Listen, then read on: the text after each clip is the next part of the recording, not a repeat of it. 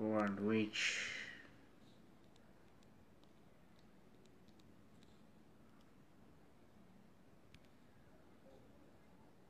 A todos.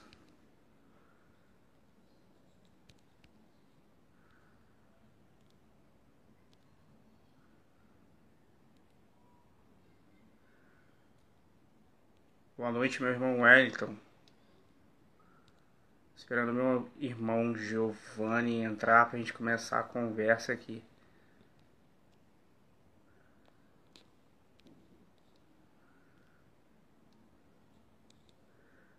Giovanni, Giovanni, isso aí, meu irmão.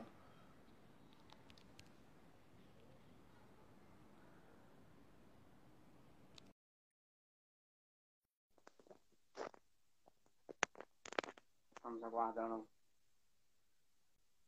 meu irmão Giovanni entrar. Fala, irmão. Tá me ouvindo aí? Estou te ouvindo, mas não estou te vendo. Eu tô te vendo. É, então, mas eu não estou te vendo ainda. Internet é rápida, mas nem tanto. Né? Isso. Boa noite, meu irmão Giovanni. Tudo bem? Boa noite. Graças e paz. Primeiramente, Graças obrigado pela oportunidade de conversar sobre esse assunto. E apresenta aí, Giovanni. Quem que é o Giovanni? Giovanni, cara, eu tenho 35 anos, apesar de muitos acham, de ser, é, falarem que eu não, não aparento ter, mas os cabelos brancos já estão aparecendo, com bastante frequência agora, nesses últimos anos. É, sou casado né, com a Juliana, tenho uma, uma menina, Clarice. E estou ajudando o Ayrton na plantação da igreja lá no Santa Cruz. Eu, o Ayrton, o Rodrigo também. Tem dado um, uma pra gente. É, o Rodrigo entrou aí agora. Boa noite, meu irmão Rodrigo. É, o, o Ayrton também deu, uma, deu um incentivo pra gente aqui. E a gente está lá nessa, nessa missão, né? Que é plantar a igreja.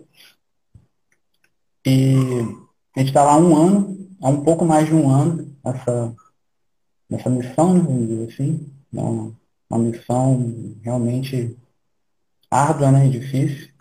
Mas a gente está lá batalhando, confiando em Deus. E mas o que é difícil falar de si mesmo, né?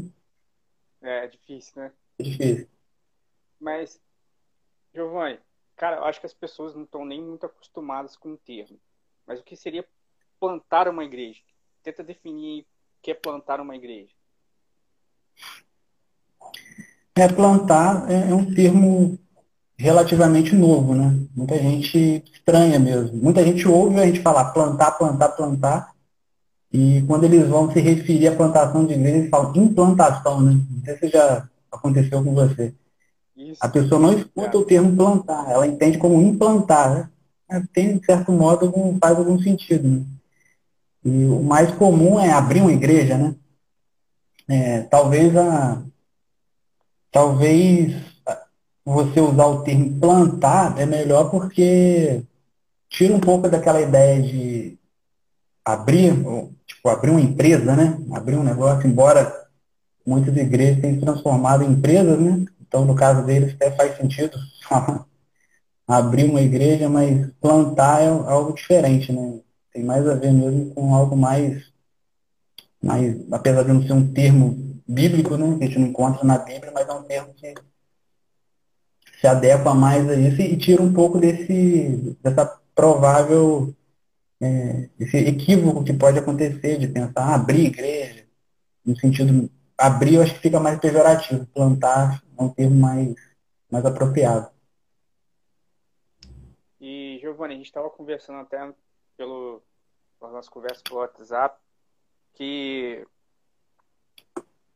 plantar a igreja, ou é, abrir a igreja, como as outras pessoas até conhecem assim, é, uhum. não é um serviço para qualquer um, tá?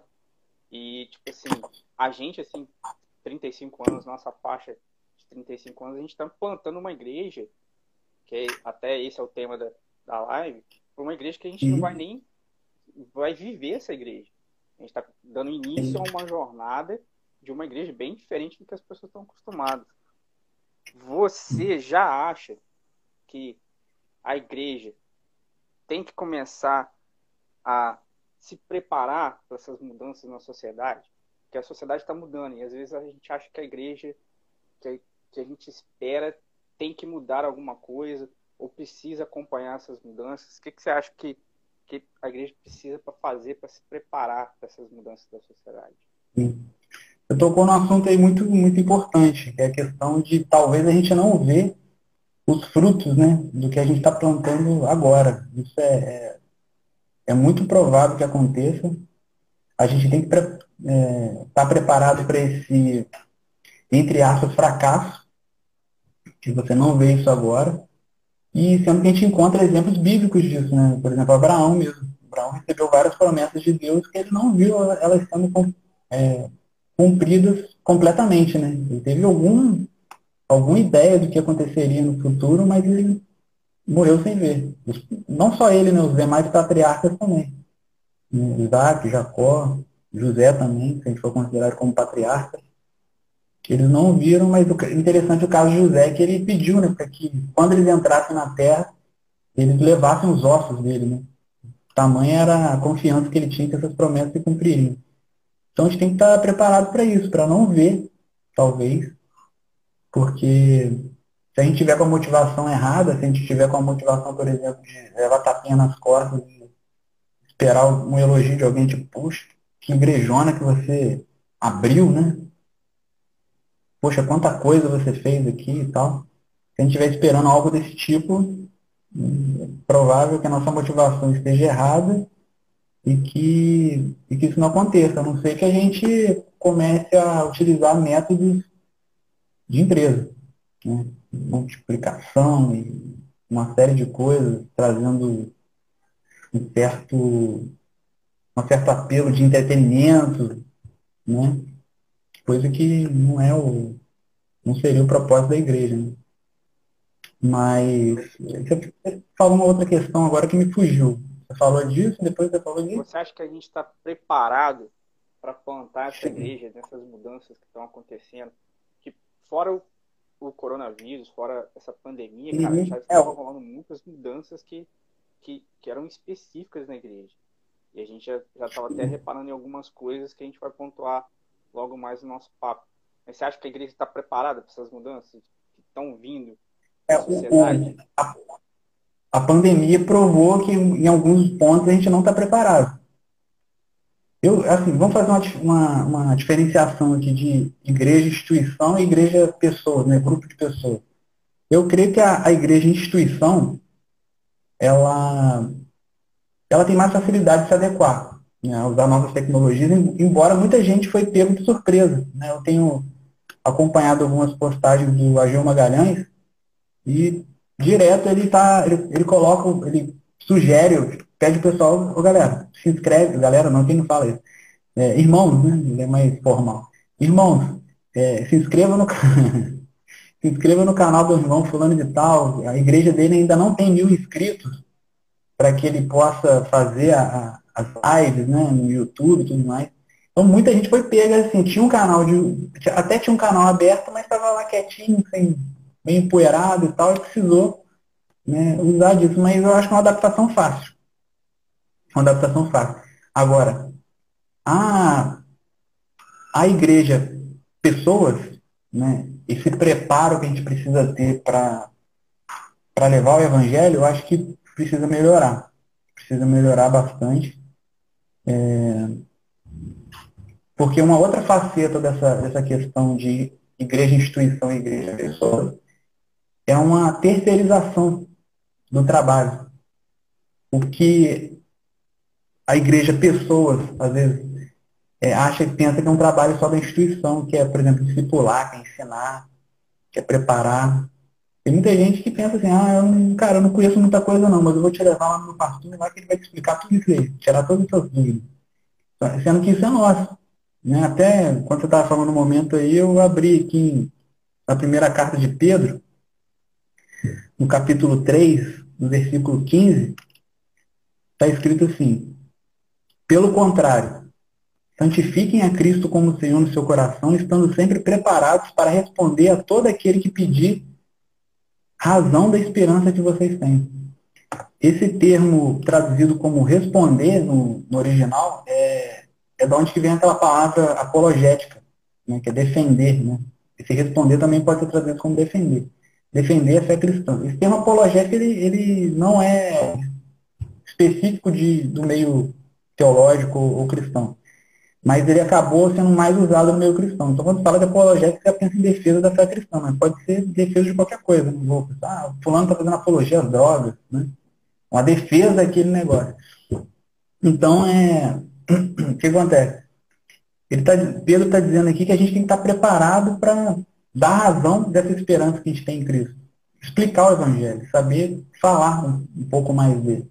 Até porque isso vai tornar a igreja muito mais eficiente, muito mais abrangente. Imagina se a gente tivesse que pegar cada pessoa e colocá-la dentro de um ambiente institucional, primeiro para ela poder ouvir o evangelho. Talvez muitos não vão nem entrar, né? Não ter nem uma série de preconceitos que a pessoa carrega, que ela nem vai conseguir conseguir isso. Então, se cada cristão, em cada ambiente que ele que ele está inserido, no trabalho, na escola, né, na família, no meio dos, dos parentes, naquele churrasco dos meninos, quando as coisas voltarem ao normal, saber defender a, a sua fé. Não só defender, mas pregar o Evangelho. E pregar o Evangelho, não um legalismo, um moralismo, que às vezes faz parte, a moralidade faz parte do que é o Evangelho, mas é fruto do Evangelho, não é o próprio Evangelho. Então, falta esse preparo. A gente vive hoje na, na, na na era chamada pós-moderna, né, onde as pessoas, pós-modernidade é, é, esse lance do relativismo, é, não existe uma verdade absoluta. Né? Muita gente acredita nisso. Não, o que é importante é você acreditar em alguma coisa. Né? A fé é muito forte e tal. E, e, e às vezes o cristão fica perdido no meio do, desse negócio. Ele não sabe falar, ele não sabe pregar o evangelho. Às vezes nem ele tem tanta convicção assim de, da fé dele. Então falta uma igreja mais apologética, talvez. Mais preparada para dar Para pegar o evangelho. Para dar resposta para essa geração, para essa geração, porque isso. as gerações passadas você falava, é isso e pronto, e normalmente Quem passava. Né? Questionava, agora já não é mais assim. Isso tem abrido uma porta específica que eu acho, na minha parte, assim, que eu vejo, é que se a gente não responde aqui no relacionamento pessoal, as pessoas vão buscar, é, os jovens pelo menos, na internet, cara. Tá sendo muito mais fácil essa abertura dos jovens para ouvir o evangelho é, de outras igrejas, uhum. assim, mais é, megas igrejas, com pastores megas, e a gente acaba percebendo assim que a relação entre o jovem cristão que procura essa resposta com o seu pastor local, cara, quase não está existindo mais. Você acha que a gente vai chegar a um patamar em que a gente vai estar tá pastoreando um cara à distância, ou a gente vai estar tá discipulando alguém pela distância? Vou falar por mim. Eu já vivo essa experiência com o nosso irmão Wellington. Ele me discipula aí, mas lógico, a gente ainda entra em contato, a gente entrou em contato uma vez a gente foi lá na casa dele, a gente sempre está conversando. Mas isso já existe, cara. Acho que, que essa uhum. relação vai existir cada vez mais, já que a gente não está conseguindo responder a, a, a, razão da nossa esperança próximo da gente, a gente procura outras pessoas. Acho que isso vai aumentar cada vez mais? Você acha? É uma saída. É uma saída quando você não tem outra opção, né? É igual, por exemplo, uma pessoa está numa cidade onde que não tem uma igreja séria. Aí vai ficar complicado. Talvez ele vai ter que ser o cara que vai plantar essa igreja. Se realmente não tem. É, primeiro ele tem que dar uma olhada se realmente não tem nenhuma igreja. Alguém já, que, que, alguém que já iniciou um trabalho de plantação sério, ou se já tem uma igreja já estabilizada que, que já está plantada e de repente ele, ele não viu ou, ou discorda de questões secundárias e não quer ir para lá, mas é uma saída quando você não tem uma outra opção. Né? Mas o ideal mesmo é o, o mano a mano, vamos dizer assim, né? pessoalmente. Né? Mas o pessoal teve que exercitar essa parte nesse momento de pandemia. Né? Teve que acontecer. Não é o ideal, mas precisou ser feito. Mas o ideal mesmo é, é o pessoalmente, né? Até porque eu, eu tenho visto muito é, muitos pastores na internet, principalmente nesse momento que eles, que eles estão mais é, em casa e tudo mais, eles estão até mais acessíveis, né? Para responder que, questões de, de, pessoas que eles não, não conhecem. E o que eu tenho visto muito, eu, eu vi o, o Iago Martins falando isso, eu vi, eu não lembro se foi o Emílio Garófalo, esses pastores mais conhecidos. O pessoal manda pergunta para eles e eles respondem de uma maneira bem genérica. Fala, ó, o Wilson Porte, o Wilson Porte Júnior. E eles respondem de uma maneira é, genérica. Por quê? Porque eles não conhecem a pessoa. Eles sempre procuram falar assim, ó, procura um pastor. Ó, estou te respondendo isso daqui, mas procura alguém para você conversar pessoalmente e tal, porque você precisa conhecer a pessoa. E até porque às vezes a pessoa pode não estar tá contando a história inteira, né? Também. A distância, isso é muito normal, muito comum. Então eles sempre indicam isso.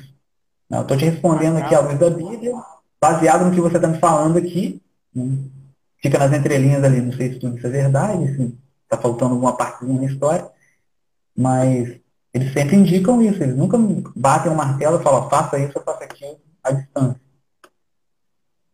Mas é diferente do seu, do seu caso, por exemplo, com ela. É diferente. Acaba que não tem muito aquela relação de cobrança do, do discipulado hum. também, né?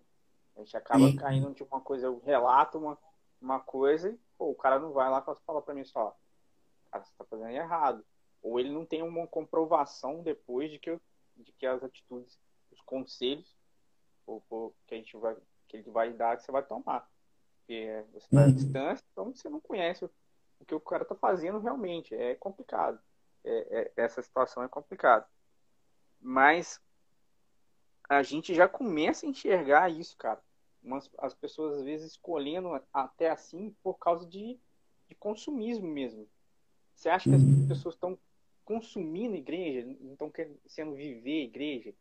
Essa, essa pergunta acho que é a mais, mais fácil. Depois a gente entra na pergunta que a Fabiane é, colocou ali, mas é, nessa relação que não tem é, uma, uma resposta, você acha que as pessoas já estão começando a consumir igreja, não querendo ser igreja? há bastante tempo. Já tem acontecido, já tem um tempinho já. Ainda mais com o aumento de número de igrejas, com várias linhas diferentes, aí tem a igreja, a igreja mais jovem, a igreja do skatista, a igreja do, do pessoal mais velho, mais tradicional. Então, assim, existe um ponto positivo nisso, porque a nossa cultura é muito diversa, a gente não tem uma cultura brasileira homogênea de falar, não, o brasileiro é assim. Cada lugar, cada. muda, cara. De volta redonda para Barra Mansa já muda.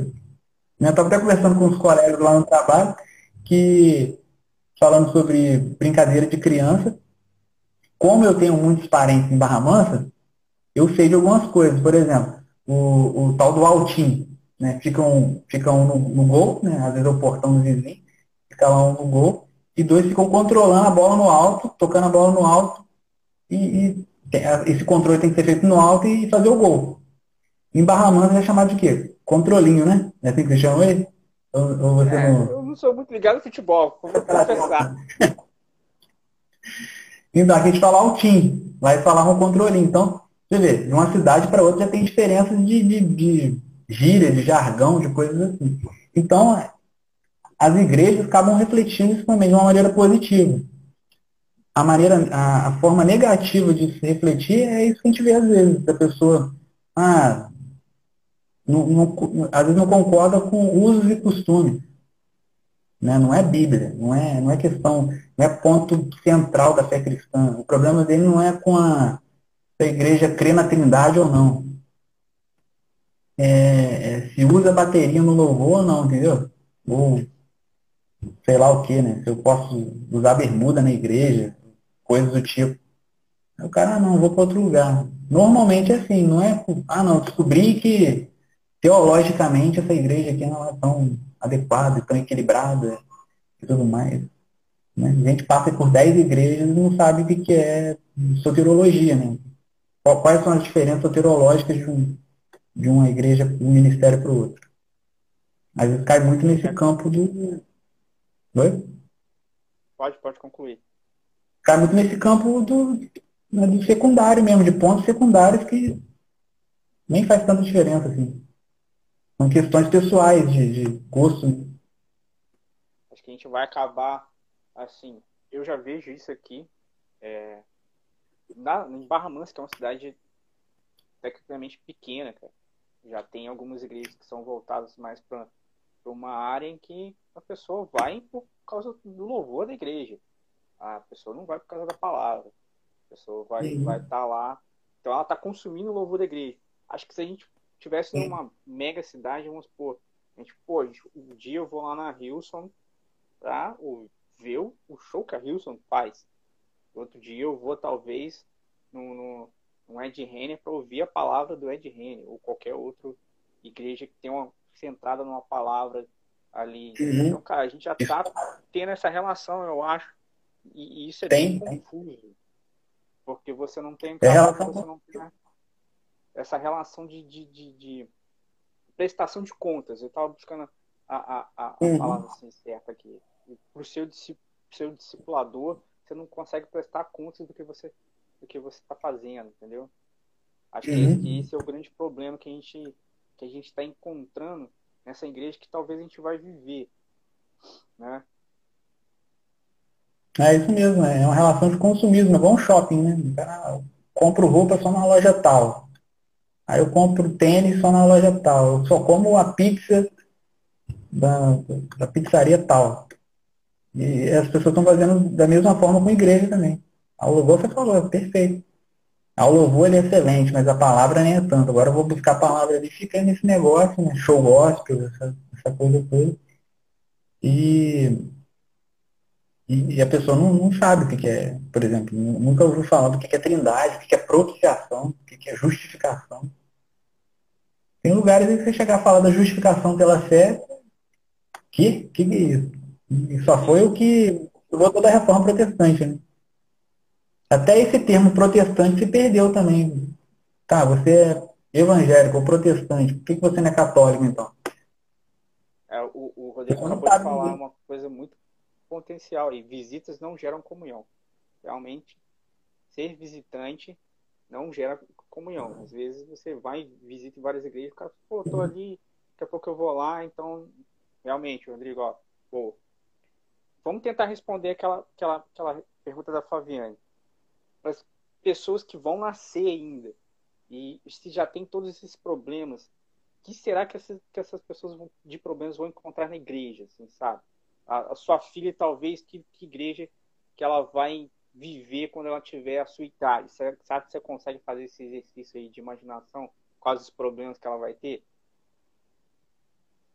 Olha, apesar de todos esses problemas que a gente apontou, eu sou muito otimista quanto ao futuro da igreja, da igreja local, tudo. Porque a gente tem visto ressurgir um, um, um interesse pela, pela teologia reformada. É, a internet ela foi muito boa nesse sentido. Talvez se a internet não tivesse dado esse boom nesses últimos 10, 15 anos, a gente não conheceria muita coisa. A gente ficaria só com aquilo que é falado mesmo nos cultos da, da igreja que você congrega. Então, o conhecimento, cara, está se espalhando de uma maneira assim absurda. Comentário bíblico. Eu não sabia nem o que era comentário bíblico quando eu, meus cinco anos de. Não sabia que existia. Eu sabia que existia Bíblia de estudo, né? Mas comentário bíblico é. eu não sabia. E agora a gente teve aí a, a, o Luiz Saião, ele, ele tem um, um, comentário bíblico em áudio que ele disponibilizou Rota 76, não sei se você já ouviu falar. Era em CD, que vendia. Tem tudo lá, cara. A Bíblia inteira, comentada em áudio. Tipo um programa de um tipo um podcast mesmo, um programa de rádio, que era transmitido na rádio da, da igreja dele lá, Transmundial. A igreja dele é IBNU, Igreja Batista das Nações Unidas. Ele gravou e agora ele disponibilizou tudo. Quem quiser e puder é, contribuir, para que eles estão com um projeto de traduzir em outras línguas e disponibilizar também em outras línguas. Então, quem, quem baixa o aplicativo e quiser contribuir, é, vai poder participar disso, financiar é, o Rota 66 para espanhol, para italiano, não sei, em outras línguas. Então tá lá, cara. Então é Rota 66, né? Rota 66 é o aplicativo. Muito bom, cara, muito interessante. Muito didático, né? Ele é, ele é professor, ele é pastor, é professor, então é uma didática bem legal. E a gente tem comentário bíblico, a gente tem e-book. Né? Poxa, facilidade tempo de pandemia. Você não precisa do correio te trazer. Se você tem hábito de ler no Kindle, alguma coisa assim, você baixa. Você encontra livro por R$1,99, 9,99. Se você assina um Kindle Unlimited ou, ou, até o Amazon Prime, você tem alguns livros. Você assina o Amazon Prime, você assiste filme, é, vê série. E também tem os livros lá que você pode baixar. Alguns livros fazem parte do, do, do pacote. Então você baixa lá, livro, tem uns, tem uns cinco aqui no meu celular que eu vou lendo, ler um pouco um ou outro, gratuitamente, dentro do plano. Então, eu, apesar disso tudo, eu estou muito esperançoso, mas é, uma outra coisa que eu queria voltar aqui, eu falei de responder a razão da nossa esperança, a gente também não pode esquecer que a, a, a igreja, o cristão não é só intelecto, né? é coração e emoção também. Então a gente vê lá nos, nos evangelhos, em João, João 13, 15, Jesus falando que os discípulos dele seriam conhecidos pelo amor que tem um pelos outros. Então é, é importante a gente balancear também essas duas coisas. Mas voltando aí a que igreja, por exemplo, que a minha filha vai se deparar, eu estou muito esperançoso, que eu tenho visto um ressurgimento da essa teologia reformada vindo com bastante força e coerência e, e, e, junto com a teologia reformada se fala muito dos puritanos, de todo o terror cristino. Então, se a gente conseguir unir essas duas coisas, porque parece que a igreja brasileira de 20, 30, 40 anos para trás foi uma igreja que evangelizou muito, era muito fervorosa, mas carecia um pouco de, de conhecimento. Talvez, dentro dos planos soberanos de Deus, ele quis que fosse assim. E, e agora a gente está complementando esse, essa, essa igreja com mais conhecimento teológico. A gente tem que procurar balancear essas duas coisas. Não pode ser a igreja só da cabeça, nem só a igreja do coração gente tem que equilibrar essas coisas. É uma linha, é uma linha tênue, muito tênue, mas a gente precisa equilibrar essas coisas. O Elton, no, no podcast de vocês, falou uma, uma frase muito interessante. Discipulado não é só transmissão de conhecimento. É, uhum.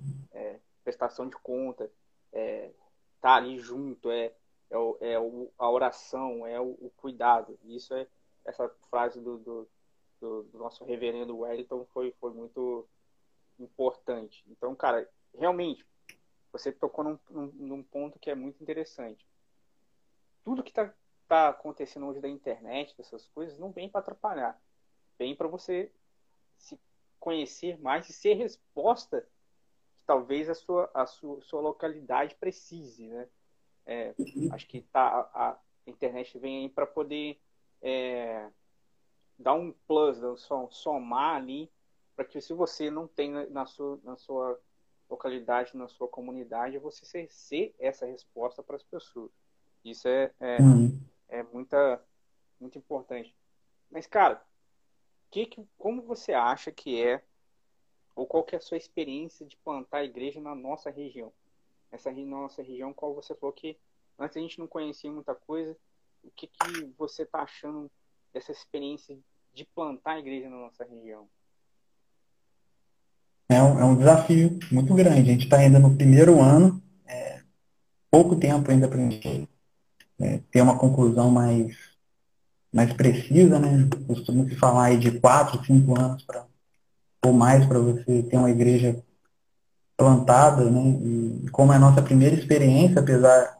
Eu tenho 16, 17 anos de conversão, mas de plantação de igreja é a minha primeira experiência. Então tem sido um desafio muito grande a gente está falando aqui de teologia reformada, a gente não, eu não sei se a gente pode dizer que a gente é uma igreja reformada, até porque esse termo é muito é, abrangente, né? De repente, vamos supor, você tem aí o Augusto Nicodemos, né? Hernandes Dias Lopes, são reformados. Mas você encontra uns caras mais reformados que ele dentro. Opa, o que, que é isso daí, né? Tem uns caras ainda mais é, reformados, né? O cara que, que lê só na, na, a galera de fora, só lê na King James, né? No Brasil seria Almeida Corrida do Fiel, ele só canta os salmos, a tal da salmodia exclusiva, né? Você já falar, os caras só cantam salmos, não cantam outra coisa. Então tem uns que vão falar assim, não, reformado é isso daí. Outros vão, não, reformado é aquele que ele crê nas doutrinas da graça, né, o chamado cinco pontos do calvinismo. Não, ele, ele, ele subscreve é, os cinco solas, e tem uns já param por aí, não, beleza, é isso daí. Aí já vem o Walter McAllister e escreve um livro chamado Pentecostal Reformado, né? Sei se teve oportunidade de ler. Cara, eu fiquei muito interessado. Eu fiquei muito interessado.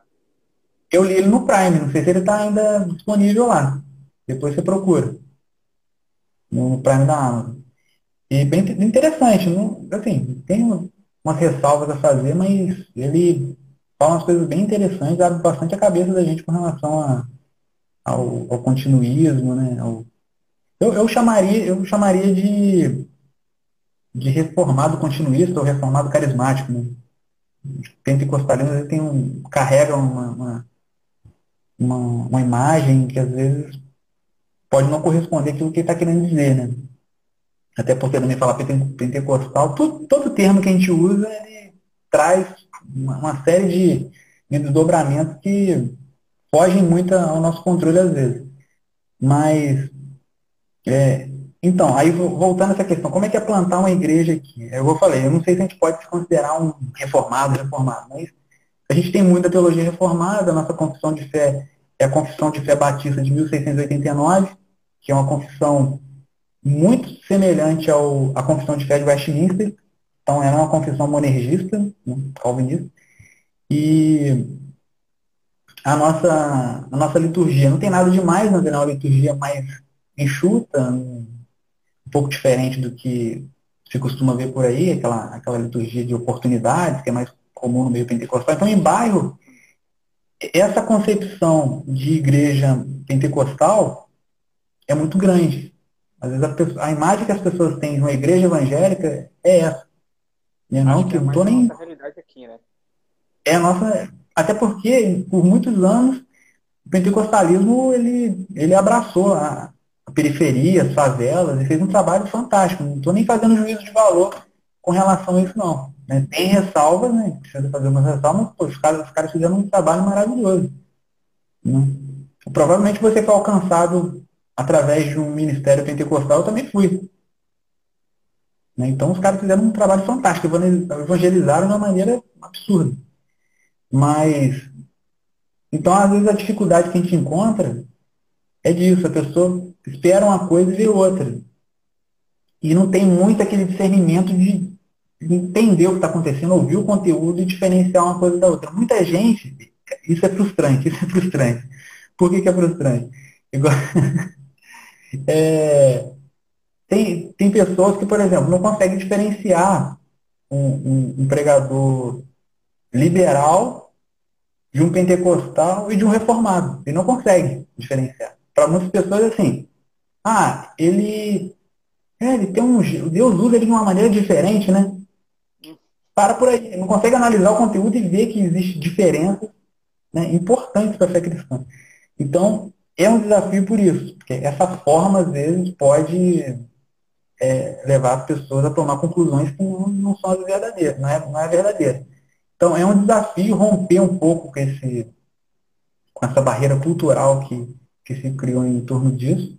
Ao mesmo tempo, a gente culturalmente também se adaptar àquele meio e ser relevante, porque a, eu li um artigo de um, um, um rapper americano, ele ele conhecendo a realidade do, do, dos Estados Unidos e depois foi para uma área da uma região da África.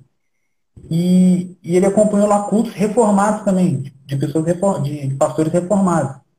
Que todo o conteúdo era semelhante, a liturgia era um pouco diferente por questões culturais, mas a essência do evangelho estava ali. Isso eu achei legal. Eu achei bem interessante. Esse artigo acho que está no Voltemos ao Evangelho.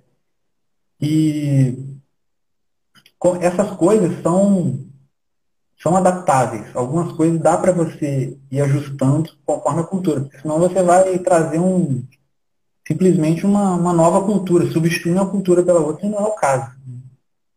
Nós somos brasileiros e vamos continuar brasileiros, se expressando da maneira que a gente se expressa. Não precisa mudar essas coisas. Mas demora um tempo para essa, essa visão, que às vezes não tem a ver com o conteúdo, mas tem a ver com a forma, não, não seja tão distorcido na mente das pessoas. Então, é um desafio nesse sentido, mas eu creio que é uma coisa que dá para superar. Mas voltando, né? Pode ser que a gente só colhe os, os frutos disso num futuro que talvez a gente não veja, ou gente, na bengalinha lá que a gente vai ver, né? Apoiado na bengalinha. É verdade. Vendo, Aqui, vendo os frutos dos nossos filhos e netos. Uma realidade que a gente, é, que eu, pelo menos eu senti, essa questão mais da teologia reformada, foi pregar expositivamente, cara. As pessoas aqui não conseguem acompanhar. A gente tentou fazer uma série de exposições em um livro e, cara, não deu certo. A gente não conseguiu. A gente, eu hoje tento pregar mais expositivamente, mas dentro do, do de, da escolha de, de temas. Eu pego o, que, tema que me deu, escolho uma coisa e prego em cima daquele texto. Mas uhum. a gente não conseguiu fazer séries de bíblico, como fazer todo o livro de Filipenses no movimento, não conseguimos. Cara, é, é bem difícil. Parece que as pessoas ainda não estão acostumadas com isso também. Aí, pelo menos na, na Igreja Cristã Redentor, acho que as pessoas já começaram a acostumar com, essa, com esse lance de, da, da, de séries de exposições. Sim, quem está com a gente ali se adaptou, entendeu. Mas aí volta a questão que eu estava falando de algumas pessoas ficarem meio estranhar um pouco. Muita gente fala assim, poxa, mas você é estudo, você não é pregação, entendeu? Pô, tá passando escola dominical? é pregação porque na mente das pessoas talvez o cara tem que gritar e não sei, né? fazer uma, alguma coisa diferente assim. E, e né? E Deus está falando aqui e tal, um negócio mais assim. E quando a gente vem lá, não, porque na, na semana passada a gente viu que no capítulo tal está assim, assim, assim, não, porque no grego é assim, não necessariamente diz assim, mas às vezes é importante, né? Porque no grego é assim, sabe, tal, então a pessoa não, não consegue chegar, mas a aplicação existe. Então, isso que é importante. O, o que faz, pra, o que eu entendo, fazer uma pregação ser pregação é ter aplicação. O que é pregação expositiva? É ler, explicar e aplicar. Talvez um estudo você só lê e explica. Sei, eu acho que dá para também colocar aplicação no estudo. Mas tendo aplicação e, e aplicação específica, mostrando erros da, da pessoa, mostrando pontos para melhorar isso dentro das escrituras, é pregação. Mas muita gente, de novo, né? É, não consegue absorver o conteúdo e, e, ver mais pela forma. E a forma acaba afetando mais a pessoa ainda. Eu acho que está aparecendo estudo, aparecendo escola dominical. É verdade. É, é, é, um desafio também por esse ponto, mas é, é muito legal, cara. É muito legal. O pessoal tem aprendido muito. Quem está mais com a gente ali, até hoje não reclamou, não. Tem, costuma até elogiar e falar que está aprendendo e tudo mais. Quem está com a gente ali está tá caminhando bem. Cara, a gente está quase chegando aqui nas nossas pautas, nas perguntas que a gente fez. Uma pergunta que eu queria realmente, assim, para fechar, antes das indicações de livros que eu acho que você deveria dar, hum. voltar a igreja, que você poderia trazer para a gente, é assim, mesmo à distância, um futuro da igreja, seja uma pessoa sendo discipulada de longe ou não, como é que se enxerga a igreja local, é, tanto hoje, a força da igreja local, tanto hoje como, como no amanhã? Você acha que a gente vai conseguir ter essa força de uma igreja na comunidade, é, você consegue enxergar um futuro dessa igreja local? A gente, a minha igreja é na minha comunidade. Você consegue enxergar essa força ainda na igreja local? Sim, eu diria que a igreja local é a igreja, né? É, porque não adianta você, ah, acompanha o fulano de tal pela internet, a igreja tal. É, é diferente, é diferente. Não, você vai encontrar na internet pregadores muito melhores do que, do que a gente, estudos bíblicos muito mais é, bem preparados e relevantes, mas o que vai fazer a igreja local ser né, realmente uma igreja, eu pode estar falando nisso, da comunhão, precisa de comunhão, prestação de contas, isso aí a pessoa não vai ter fora. Então não existe problema nenhum da pessoa também recorrer a esses outros, aos mestres que a gente tem por aí, estão aí à vontade na internet para para ser visto, né? Eu falei Augusto Nicodemos, Hernandes Dias Lopes, Francis Ferreira, Jonas Madeira, tem de montão aí, no Saião. Então, esse papel da igreja local, ele jamais vai ser apagado, esquecido. Não tem como isso. Então, essa igreja, ela é, sempre vai ser necessária. E já falando disso e entrando um pouquinho na, nas sugestões de livro, por exemplo, a gente tem o Igreja Centrada do Tim Keller, que é uma realidade, igual a gente conversou na, na pré-live, né? Foi semana passada, é completamente diferente da nossa, mas, poxa, o cara, isso há 30 anos atrás, 35 anos atrás, ele, ele, ele resolveu plantar uma igreja num lugar que todo mundo desencorajou cara. Não, vai Nova York, cara. Ali é o celeiro do ceticismo. Como é que você vai fazer? Não tem como a igreja cresceu muito, ainda precisa, muita coisa precisa mudar, mas ele tem um trabalho relevante na cidade. Né? Então a gente tem a igreja centrada, né, guardada as devidas proporções, as particularidades de Nova York, mas apesar de ser um lugar muito pós-moderno, a pós-modernidade já está nos alcançando também, o relativismo e, e, e essa visão religiosa mística, esotérica, né, sempre fez parte da cultura brasileira. Então dá para a gente aproveitar muita coisa. Então a gente tem aí o, o, o Tim Keller com Igreja Centrada, que é interessante. Eu estou lendo ainda, é um livro bastante é, bem interessante, até porque ele não apresenta nenhum modelo. Né? Normalmente esses livros trazem um modelo, a faz assim, assim, assado. Não. Você tem que contextualizar o negócio, você tem que ver a sua realidade. Aí um outro ponto que entra a igreja local também. Como ele não está apresentando um modelo, por mais que a gente tenha aí o Tim Keller escrevendo livros, escrevendo um monte de livros, a gente tem o John Piper, a gente tem o Carson, a gente tem no Brasil, tem alguns Nicodemos, tem essa galera toda escrevendo muito e, e gerando bastante conhecimento para a gente, essa leitura da nossa cultura, do nosso contexto, vai ser feita por nós. Essa igreja é completamente, perfeitamente, dentro do possível, contextualizada, em Volta Redonda, em Barra Mansa, em Resende, aonde quer que for, isso vai passar por nós, através da nossa observação do, do nosso contexto e muita oração, né? A direção do Espírito Santo tem que é, sempre vai, vai ser presente, precisa ser presente, porque a gente não consegue enxergar tudo, né? E aí a gente conta muito com Deus e com o Espírito Santo para nos orientar nisso.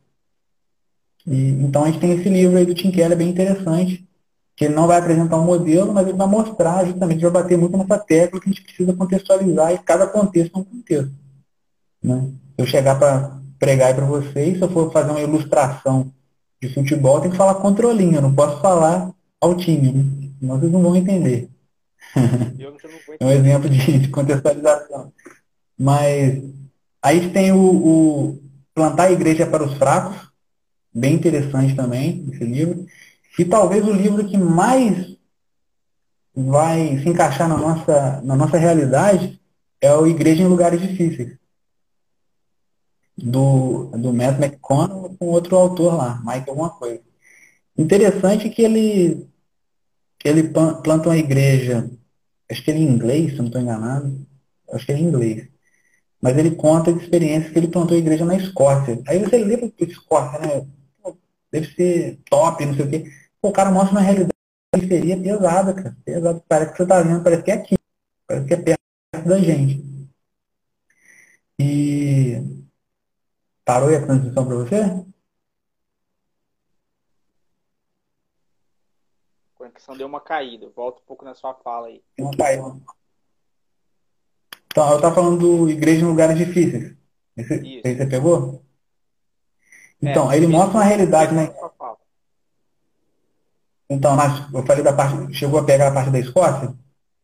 Chegou. Aí depois começou a ficar ruim. Então, ele, ele retrata uma situação na Escócia que, se não falar que é Escócia, você acredita que é Rio de Janeiro, que é o estado do Rio de Janeiro, que é muito, muito semelhante. Então, e até porque ele plantou a igreja no Brasil também. Tem até uma entrevista dele com o Iago Martins, do Dois Deus de Teologia, ele contando um pouco dessa experiência. Então é um livro bem interessante também. Igrejas em lugares difíceis, igreja em lugares difíceis. E, e tem o, aí esse eu já não li, né? Mas como todo mundo fala dele, dá para indicar também o Trelice e a Videira. Né? Você já leu? Acho que já leu, né? Pode falar um pouco dele para gente. Eu já li, isso é muito interessante. Cara, eu. Esse o, o Wellington me emprestou. Cara, você foca muito na questão da, de estruturar a igreja, sim, primeiro a igreja pessoa, as pessoas, em vez de uma estrutura institucional. Cara, e isso é brilhante. Acho que qualquer plantador de igreja tem que, tem que ler esse livro, porque uma das coisas que é muito interessante dele, ele falou, foi até a questão da, da, da pandemia, cara. Muito, muitas pessoas citaram esse livro depois da pandemia, porque ele chega no capítulo final com um exemplo na época dele do H1N1, mas ele fala, se a gente encontrasse com três pessoas por um ano e montasse um discipulado em cima dessas pessoas, a igreja é, se ampliaria do mesmo jeito. Então, eu, eu acho que uhum. esse livro também é muito importante para isso.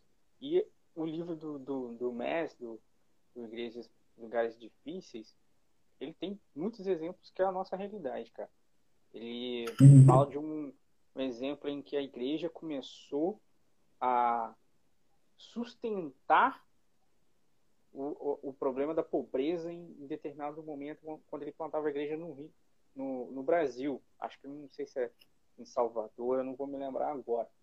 Mas ele, a igreja fazia uma, uma ação social que ele começou a ver que os jovens e os adolescentes começavam a aumentar muito naquela região carente.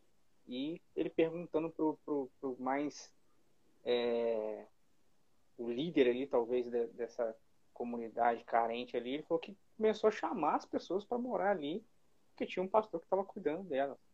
Então, essa, uhum. a realidade dos lugares difíceis cabe muito com a gente, cara. Porque às vezes a gente também acaba por tentar fazer algo positivo, algo bom, a gente acaba piorando a situação daquela comunidade que a gente está inserido.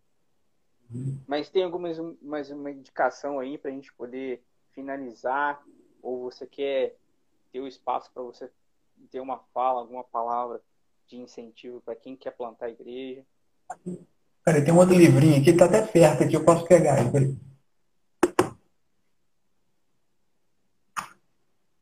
Do, do Sproul, é um livro mais genérico, ele trata de igreja no sentido mais genérico. O Instagram ele dá aquela invertida, né? Mas é o que é igreja do Sproul aqui, RC Sproul, de uma série chamada Questões Cruciais, um livretinho fininho, cara. Quantas páginas? 70 páginas é o tamanho da folha, da diagramação. Né? Lê rapidinho. Um livro bem, bem legalzinho também, bem, bem legalzinho não, né? Sproul não dá pra falar que é legalzinho. É um, é um livrinho fino, mas é um livraço trata de igreja, mas no sentido mais genérico, bem legal também. A gente está com quanto tempo de, de live? Eu não, não consigo ver que não. Eu também não, não consegui ver. Mas deve ter uns. Uh, uns 50 minutos já. Deve ter uns 5 minutos aí para a sua fala. Então, aí tem aqui, a igreja é uma, unido na verdade, a doutrina de vida Aí fala da igreja, da igreja visível e invisível, a igreja é santa, a igreja universal, fundamentada nos apóstolos. E ele termina aqui com as marcas de uma igreja verdadeira. É um livro bem legal, mas trata de uma coisa mais genérica. Aí para e mais teórico, né? Mas para a questão da nossa realidade, esse igreja em lugares difíceis é fantástico e para dar uma, uma, uma, modelada assim, no nosso, nosso raciocínio, nossa teologia, Igreja Centrada do Tim Keller é bem legal. É o que eu conheço, né? Deve ter mais coisas aí, mas o que eu tive oportunidade de ler é isso. E, mas o que, aí, o que você falou? Mas o que, que a gente... Dicas finais para quem quer colocar uma igreja aí. Ah, coragem, bastante coragem, bastante fé, porque você vai. Parece que você está mexendo numa terra infértil, né? plantando, está cavucando uma terra ali que, que, que é seca, mas né, a gente talvez não vai ver esses frutos, a gente tem que estar preparado para isso, para esse, entre aspas, fracasso, suposto fracasso. Porque a gente é muito imediatista, a nossa geração é muito imediatista, né? Assim como a gente tem usado a internet, as coisas estão tudo muito velozes, né? É, um pouquinho aqui que o, o vídeo parou de carregar, a gente, opa, já travou, já fica preocupado. Na hora que a nossa internet cai, a gente já parece que está faltando alguma coisa na gente. Mas tem até uma frase.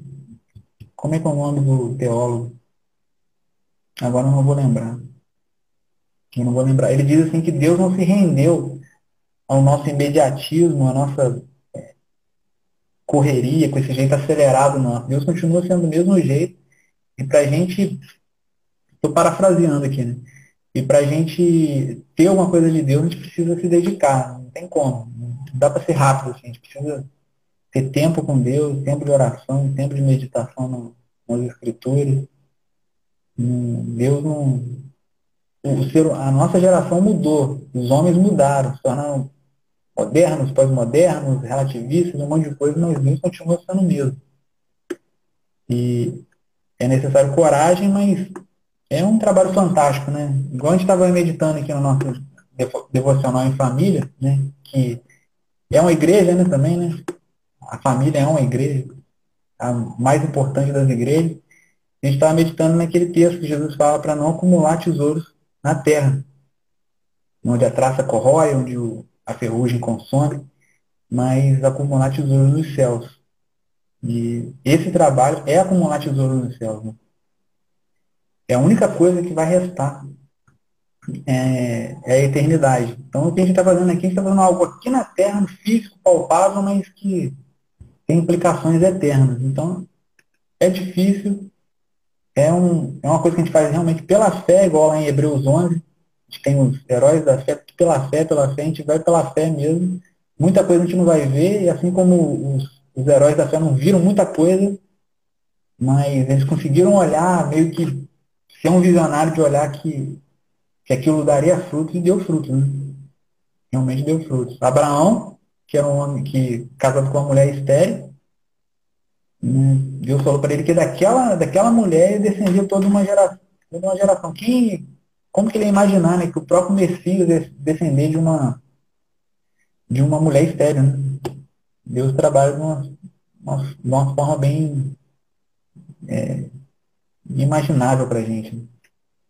Então é isso, a mensagem que é essa, de força, de coragem, se prepare para se frustrar, se prepare para parecer que está fracassando, talvez morrer pensando que fracassou, e, a gente tem um exemplo, só para a gente fechar, de um, de um missionário chamado William. Eu sempre confundo o nome dele com outro, com outro, o pai das missões modernas, o William Carey. Mas não é o William Carey, não. Um outro William. Que ele, ele foi plantar igrejas, ele foi pregar o evangelho para tribos indígenas. Ele ficou lá, isso foi início do século XIX, final do, final do século XIX, início do século XX na República do Congo. Ele era um médico, ele foi como médico, mas como pregador do evangelho também começou a pregar, disseminar o evangelho, voltou depois, ele era um canadense, voltou de lá, pensando que não tinha dado nada. Ele ficou lá mais de, acho que 17 anos, um tempo lá considerável. Voltou frustrado, achando que não tinha dado em nada.